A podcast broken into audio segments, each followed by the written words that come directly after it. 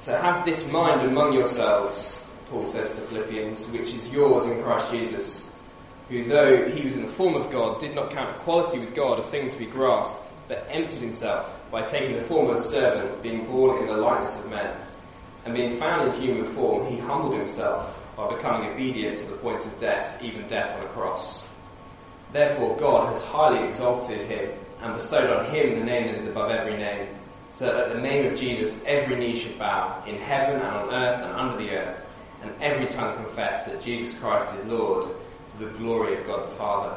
Therefore, my beloved, as you've always obeyed, so now, not only as in my presence, but much more in my absence, work out your own salvation with fear and trembling. For it is God who works in you, both to will and to work for his good pleasure. Do all things without grumbling or disputing, that you may be blameless and innocent, children of God without blemish in the midst of a crooked and twisted generation, among whom you shine as stars in the world, holding fast to the word of life, so that in the day of Christ I may be proud that I did not run in vain or labour in vain. Even if I am to be poured out as a drink offering upon the sacrificial offering of your faith, I am glad and rejoice with you all. Likewise, you also should be glad and rejoice with me. Brilliant. It's great to be with you, and I'm really looking forward to uh, coming up in a couple of weeks uh, for this concentrated time of reaching out. And uh, as we think about this concentrated time of reaching out, I wonder what should be our primary motivation. Uh, why do we want to lift up the name of Jesus?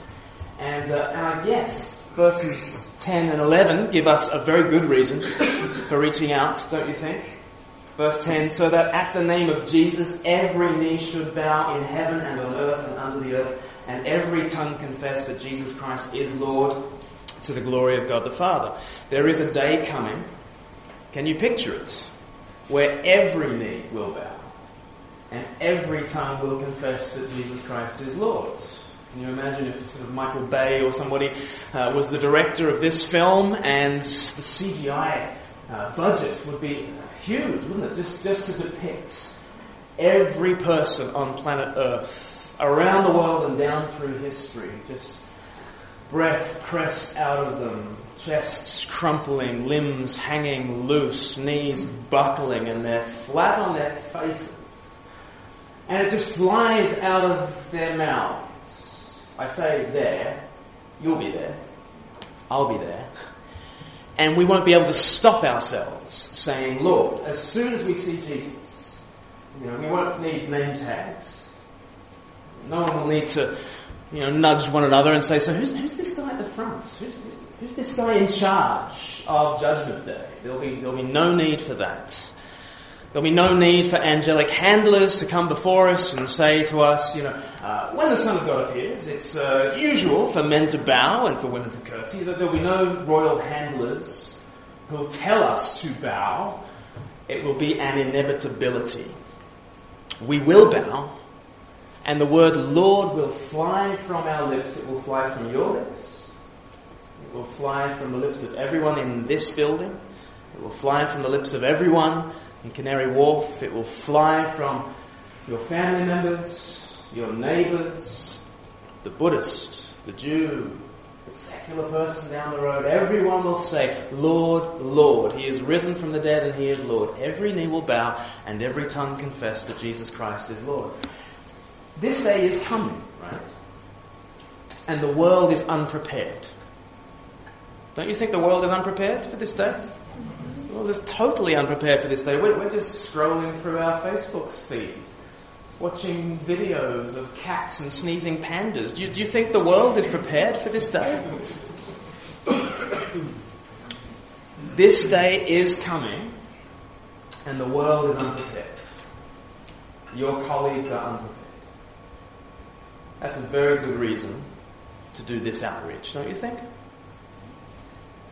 That would be a reason by itself that would lead to a week like we're going to do. But here's the thing. If that's the only reason why we reach out, we might think, get things a little bit skewed. We might imagine that there's this day coming and so now Christians need to get really, really busy and we need to run out into the workplace and get very, very busy grabbing people by the hand and, and, and yanking them in. And we imagine that we as Christians get busy in outreach. While God on his throne has his arms folded, waiting for us to do the outreach. And if we get that idea, I think we've seriously misunderstood mission and we've seriously misunderstood, uh, misunderstood God. Because there's one thing that this passage tells us, it's that God is the great outgoing. And if we ever manage to be outgoing, it's only because we are a pale imitation of the original and ultimate missionary, who is God. It's God's outgoingness that sweeps us up into mission, which actually makes this week a lot of fun. It actually makes the week that we're going to do a, a total privilege because we are just catching up with the outgoing nature of our God. Did you notice the outgoing nature of our God here? Paul has this psychological insight into the mind of God the Son. What an extraordinary thing, verse 5.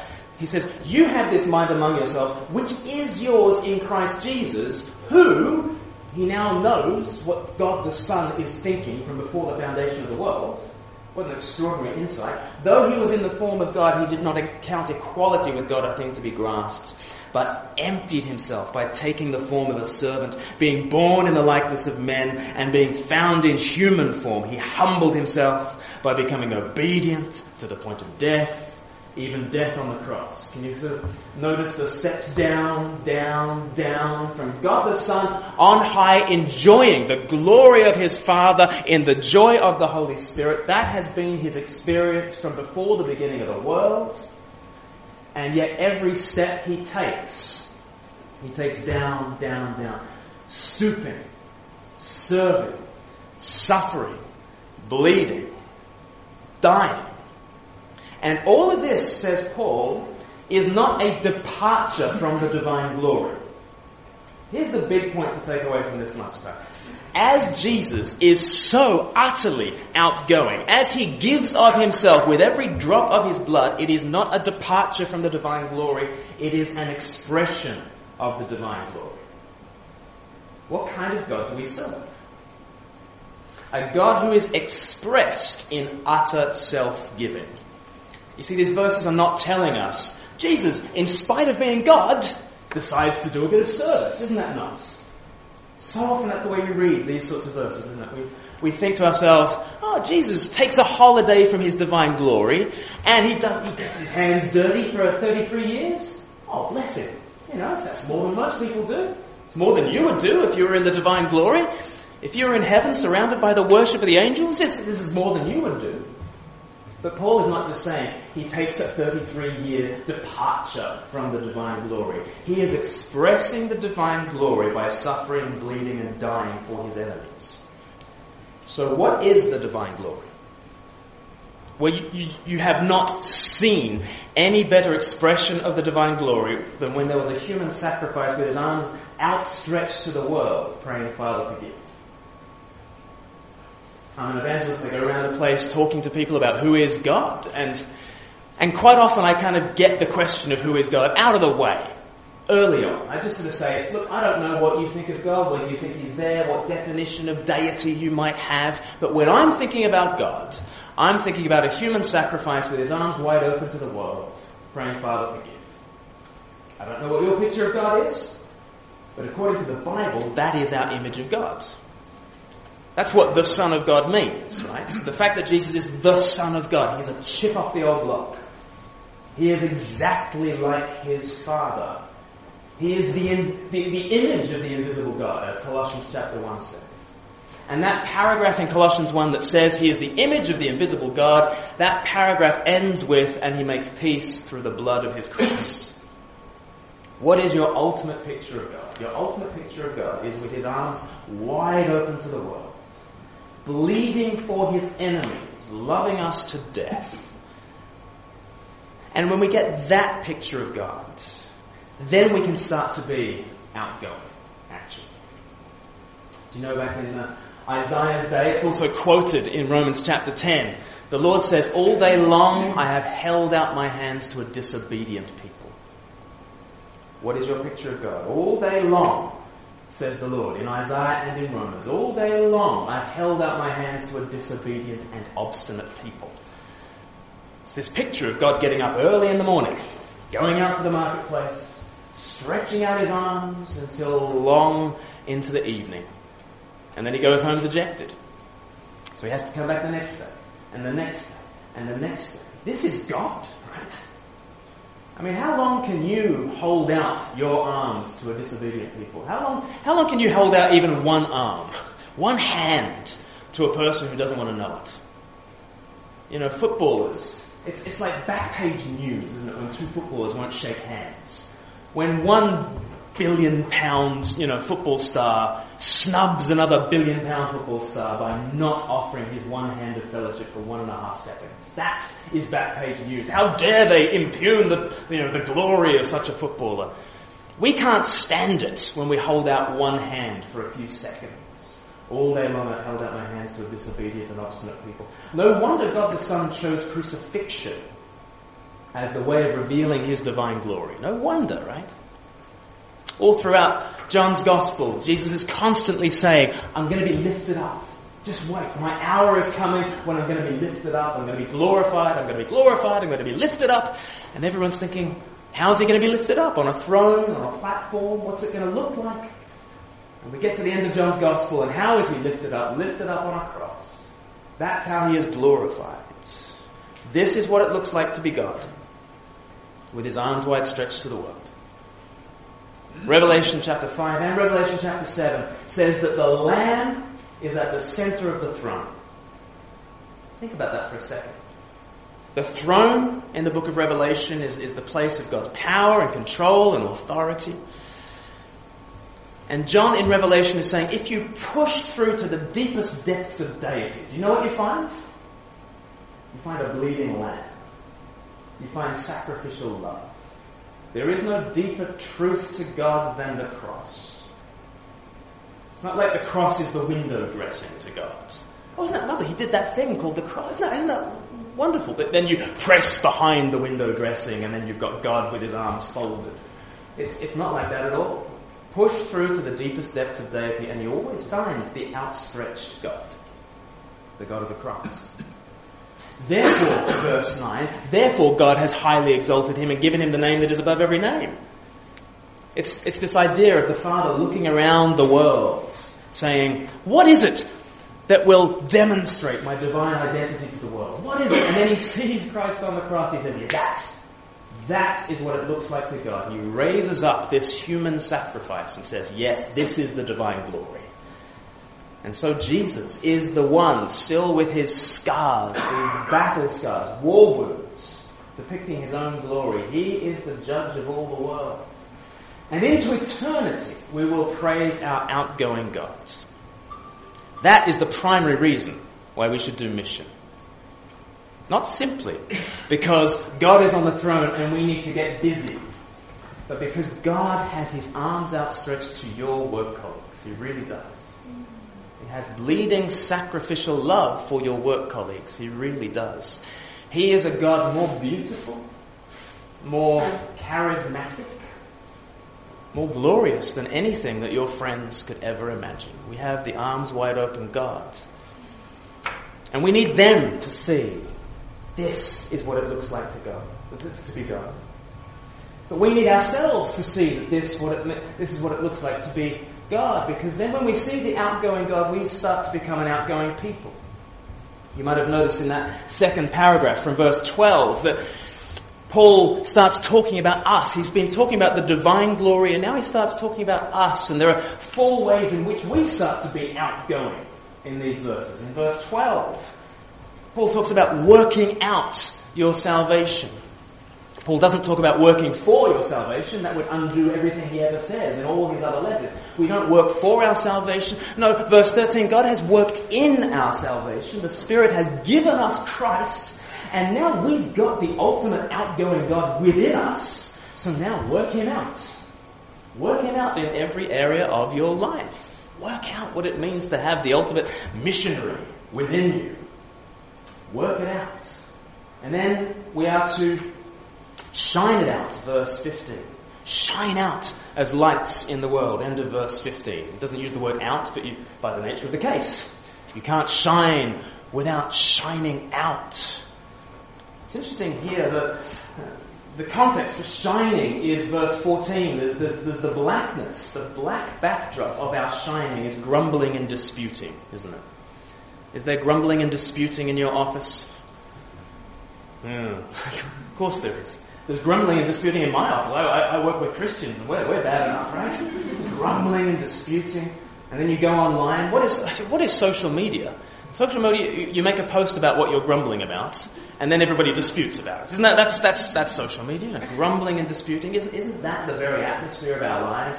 What would it look like to stand against that? To have received something of the glory and joy of the living God, and to be that shining light in your office. What would it be like to stand against grumbling and disputing? When your boss leaves the room and everyone grumbles, and for you to stand against that. What would that feel like? You'd feel like you stood out like a sore thumb, wouldn't you? And Paul says, no, no, no, you shine out like a star in the universe. Just, it's very ordinary, isn't it? As you model Christian contentment, as you know that you've received everything from the Father in receiving Christ, now you shine in your workplace, standing against grumbling, standing against disputing, and you shine out. And then verse 16, you hold out the word of life. Uh, some translations say hold fast, some translations say hold out, but it's, it's this word of life that you have. That, and through this word, God is shining out into your workplace. And as you manage to drop the name of Jesus into conversations, I know that it feels like you've just dropped a boulder onto the middle of the, of the table. Doesn't it feel like that? You, you drop the name of Jesus. There's a radioactive power, right? It feels like this asteroid has just landed in the middle of a conversation. And I guess Paul is saying, no, that word has life to it. It's, it's less of a boulder, it's more of seed, right? There's seed as we mention the name of Jesus, as we scatter our invitations around the office, trying to get people along to questions of life. It, it feels like you're just throwing rocks, you're not. There is life to our words of invitation. There is life to the seed. It's a word of life. And then verse 17, even if I'm to be poured out. We've had work out, shine out, hold out. And then verse 17, we pour out our lives. For God who has poured himself out for us in total. The God who has expended himself with every drop of his blood. We have him. And therefore for us, you know, life is not about trying to fill up our little glasses full of experiences, full of money, full of promotions, full of accomplishments.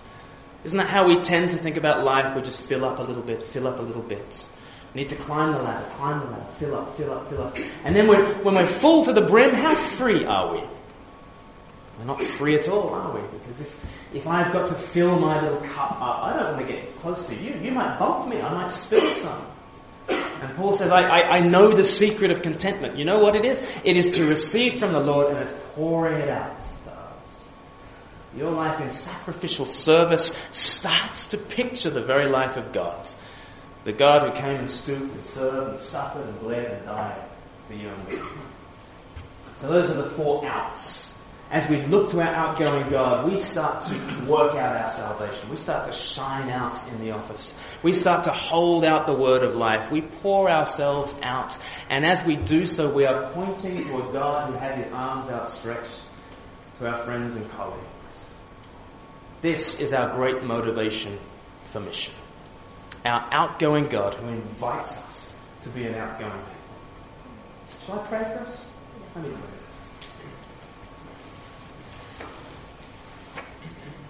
Our dear Father, we thank you so much for who you are when we see you in the face of your Son, Jesus. You are the outgoing God. May we look to you and know again your arms wide open to us. And would you make us into outgoing people? That our friends and colleagues would see who you are in the face of Christ and be embraced by you, our loving Heavenly Father. It's in Jesus' name that we pray. Amen.